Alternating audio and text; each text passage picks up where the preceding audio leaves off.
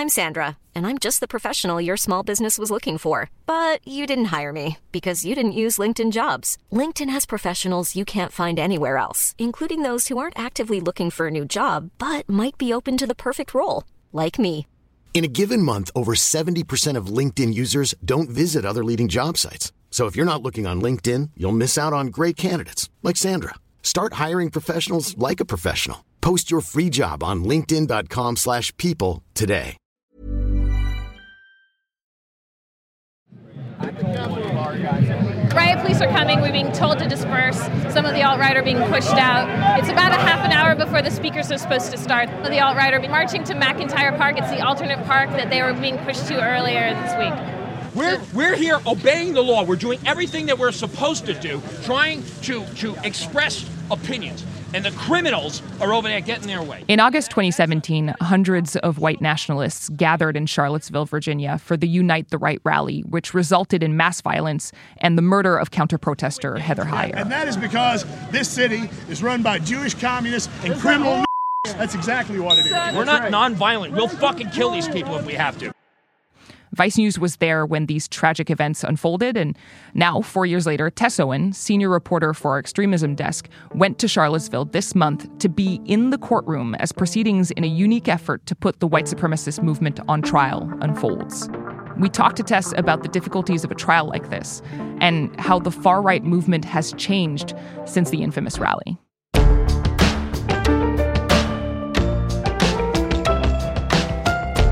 The violence that shocked the nation four years ago in Charlottesville, Virginia, is now at the center of a closely watched civil trial. At issue, whether the organizers of the deadly 2017 Unite the Right March are accountable for what the plaintiffs charge was an unlawful conspiracy. The suit already has helped to dismantle some of America's most well known white supremacist groups, and it has financially crippled one leader of the so called alt right. They're accused of coming to Charlottesville with the goal of inciting racially motivated violence and instilling fear in the community. The defendants have argued that their actions were protected under the First Amendment. The story people think they know about Charlottesville is so much deeper and darker than you can imagine.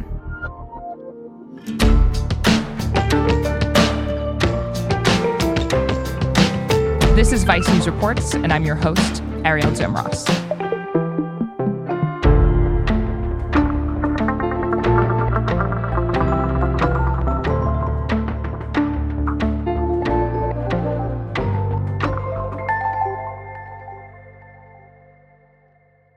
So Tess, how are you doing? Uh, good. How are you doing? I'm I'm okay. I'm all right. Uh, you have been covering this trial. You've been taking a like spending a lot of time looking at this stuff. So how has it been going so far? Um, you know, quite surreal to see these guys who have been, you know, I like these villains who are so heavily involved in the events of Unite the Right back in Charlottesville all together for the first time. Um, and this time, you know, they're coming into the courthouse to stand trial and, um, in theory, be held accountable for the events of that weekend in August 2017. And so it's, it's sort of interesting to revisit these characters um, who were once so prominent in this world. Right. Forgive me for this, but I was under the impression that some of the participants in the Unite the Right rally had already been prosecuted. Is that not the case?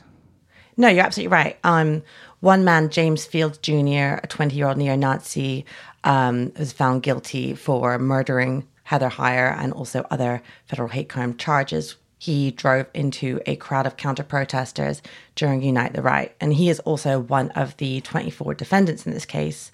Four others were sentenced to eight years in prison for beating a black man, DeAndre Harris, during the rally. So there have been people who have, you know, been been held uh, accountable with, you know, criminally since then. Okay. Okay. But this is different, right? Because this is a federal civil trial?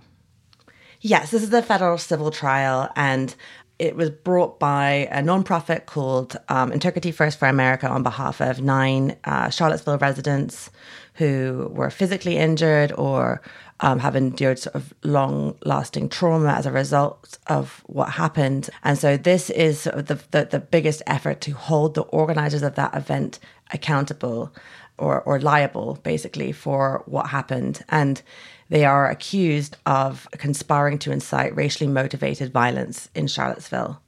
it's supposed to send a clear warning to white supremacists um, across the US and also bankrupt the organizations and individuals who are accused of coming together to plan the events of Unite the Right. Oh, I see. So tell me more about this trial. Who exactly is on trial? So there are 24 defendants in all, which are an array of white nationalists, neo Nazis, and their organizations. Some pretty well known figures are among them, including Richard Spencer, who is sort of a suit and tie white nationalist. Chris Cantwell, who is like a neo Nazi shock jock. You've got Jason Kessler, who's a white nationalist um, resident of Charlottesville. You've got a group called Identity Evropa, which has um, since been disbanded. You've got the Daily Stormer, which is like a neo Nazi media hub. Okay.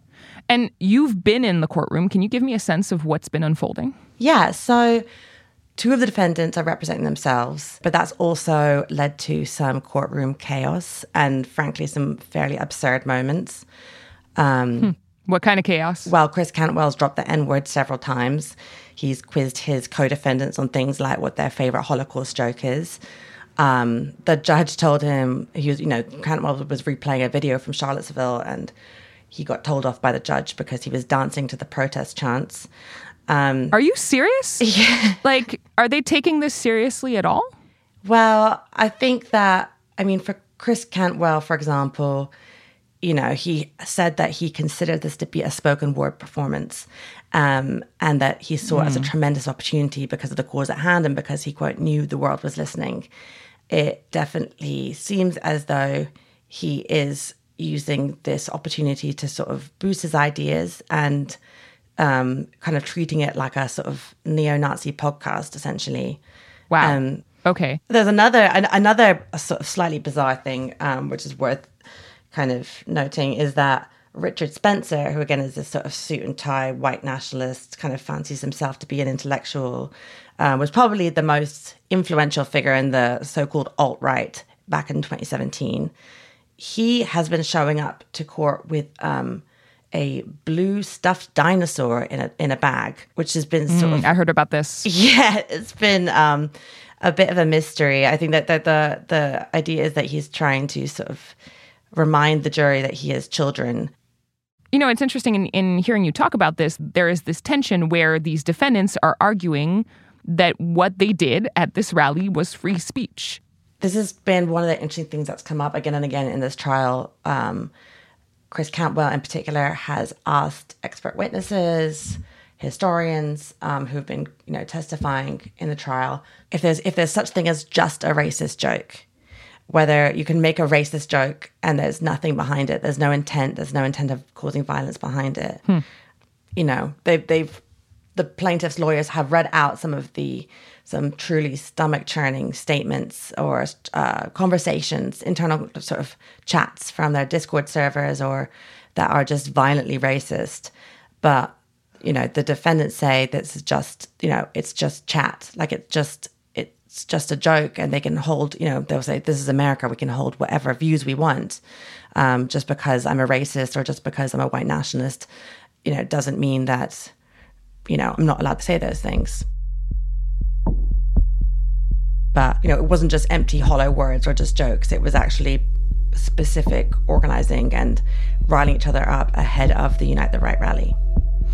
So, what's the goal here? Like, is it possible to hold a movement accountable like this in this type of trial? Yeah, so we did chat with Amy Spitalnik, who is the head of the organization Integrity First for America, about the lawsuit's goals. It could have very real financial, operational, legal impacts on the ability of these groups and their leaders to operate, to go about their business, to spread their violence. We've seen it effectively bankrupt, disrupt, dismantle groups throughout history.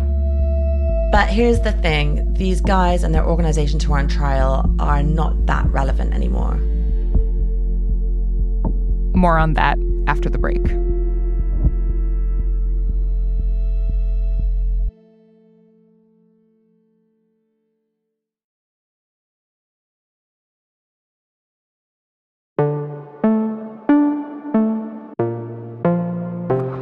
I believe, as you can see, we are stepping off the internet in a big way.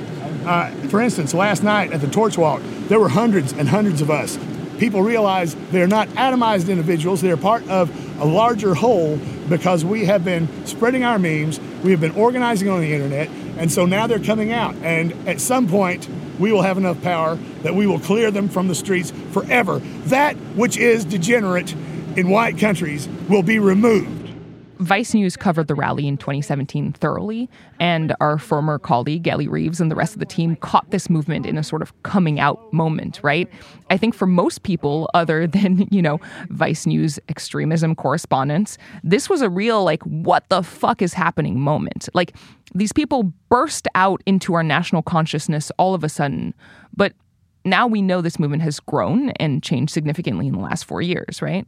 Right, exactly. And I think that also white supremacy in America, it didn't start with Charlottesville, it didn't end with Charlottesville. Definitely, it was the sort of culmination of, again, what was described as the alt right at the time. These sort of suit and tie white nationalists like Richard Spencer, groups like Identity Evropa, had been basically recruiting, you know, young white men and putting a new face on a movement that I think to most people, when they thought about the white supremacist movement in America, they thought of sort of aging guys with their Confederate flags. And so this was a pretty shocking moment to realize that the movement had been successful in recruiting younger men. Right. I think in the years since, the movement has adapted to what they saw as the mistakes in Charlottesville. For example, when they hold events. You know, in Charlottesville, everyone had their faces completely uncovered. Mm-hmm. And then that opened them up to liability, to getting doxxed. You know, a lot of people who were photographed or filmed, you know, there was this, this sort of um, massive online effort by activists to to uncover their identity. That resulted in people losing their jobs, falling out with their families. And so, you know, now people make sure that they cover their faces. Um, there's hmm. also hmm. encouraged of sort of decentralized movements rather than having actual figureheads because people understand that if you put yourself at the forefront of a movement, that opens you up to liability for anything that you know your members might um, get into. And so you have now sort of figures like um, Robert Rundo as one example. He's a well-known neo-Nazi, and he's encouraging these sort of decentralized groups that are popping up but he is not sort of claiming to be in control of any of them. I think another thing to point out is that QAnon didn't exist at the time of Unite the Right. So that's been. Oh, man. A time before QAnon. Exactly. So there's been that. And then I think the other thing, which is key, is the fact that some of the core ideas that were present or the core conspiracy theories that were present in Charlottesville have seeped into the mainstream which has also made things harder because the the line between what's extreme and what's mainstream has gotten increasingly blurry. So we saw this surge in anti-government conspiracy theories and militias in the last two years, um, and then you have, I think, the probably the most troubling example of drawing a line between Charlottesville and where we are now. Back in 2017, you had neo Nazis and white nationalists chanting, "You will not replace us." Um, or Jews will not replace us. That was a direct reference to an essay by a French white nationalist called The Great Replacement, which basically gave a language to all of this simmering xenophobia towards refugees in Europe. And this conspiracy theory that white people were being displaced um, has since kind of trickled into the mainstream to the point that quite recently uh, Tucker Carlson name checked it on Fox News. Um, and so it has definitely gained legitimacy in a way that I think, and normalization in a way that is quite frightening.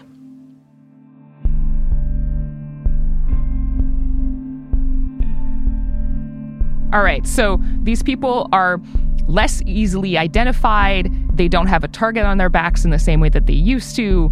They are also I mean, their views are more mainstream now, which also makes it difficult to qualify what is what is extreme and what isn't. Um, they've they've definitely like learned from what happened in 2017. Like that's what you're telling me. Yes. And some of the groups as well, when they rebranded, like for example, Patriot Front, which formed in the aftermath of Charlottesville as a spin off for Vanguard America. And when they mobilize, they do so sort of flash mob style, so, to, so that, you know, people are caught off guard. They have their faces completely covered, mm. making it very difficult to identify them. And, you know, instead of talking about white nationalism, they sort of signify it through Americana, you know, or they, they try to mm. use a mm-hmm. patriotic mm-hmm. aesthetic to communicate the idea, their own ideas. Right. They're not white nationalists, they're just patriots. Exactly. And so, yeah, you actually see this evolution or this shift away from blatantly racist language to sort of euphemisms um, in the trial. For example, Matthew Parrott, who is a co founder of the Traditionalist Worker Party, was saying that racial slurs are vulgar and he was talking about how he doesn't really like Nazi salutes or Nazi iconography because he thinks they're, quote, LARPy. Um, Th- Thomas Rousseau, who is the head of Patriot Front, he was asked to read one of his own posts from 2017 containing racist and anti Semitic slurs. And he asked the lawyer if he could avoid saying the slurs directly because he likes to do his best to, quote, exclude these vulgarities from my language. Okay, but some of this is just good legal strategy, right? Because they have already adapted to reduce their personal liability. Right. I mean, I think that the just groups have gotten better and better at disguising them in ways that make them these ideas more appealing to a sort of broader audience. I think as well that the national uncertainty from the pandemic basically provided a window for the far right to reach into a much broader swath of the public and basically radicalize them to anti government conspiracy theories.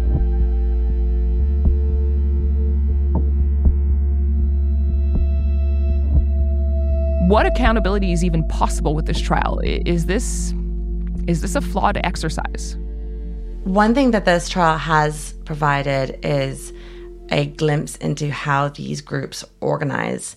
Through discovery, the lawyers collected 5.3 terabytes of digital evidence. So, Discord chats, text messages, videos, everything you can imagine. And it's offered a glimpse into how they talk when they think that nobody is looking versus how they present themselves in public, and also how much thought goes into cultivating um, their appearance. So, like for example, one of the one one neo-Nazi leader was instructs members to always smile at public rallies because smiling makes it seem like they're winning. That was a sort of one hmm. example of how much thought goes into absolutely every every way they behave, the signs they carry, the things they chant, how what they wear. Everything is so carefully and meticulously planned, and all of this evidence is really giving me a much deeper understanding of how these groups think and operate. And having that information is important to build resilience against these movements in the future and their ability to organize. Tess, thank you so much for your reporting on this. This has been really, really helpful. Thank you for having me.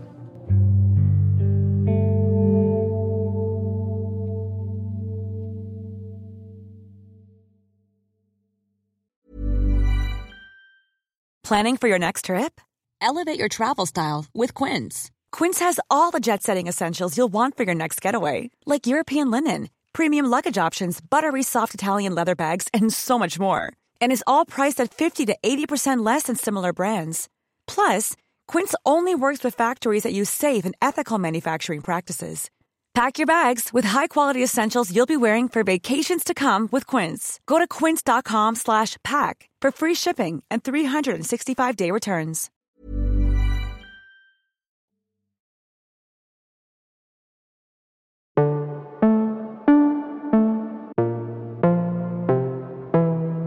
Vice News Reports is produced by Jesse Alejandro Cottrell, Sophie Kazis, Jen Kinney, Janice Umoka, Julia Nutter, and Sarah Quevedo.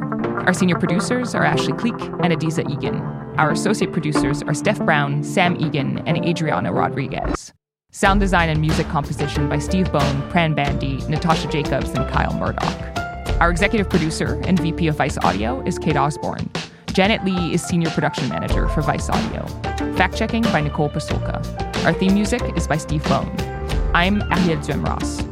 I know podcast hosts say this all the time, but please take the time to rate and review the podcast on Apple Podcasts. It really does help other people find the show. Vice News Reports drops every Thursday, so be sure to check back in next week.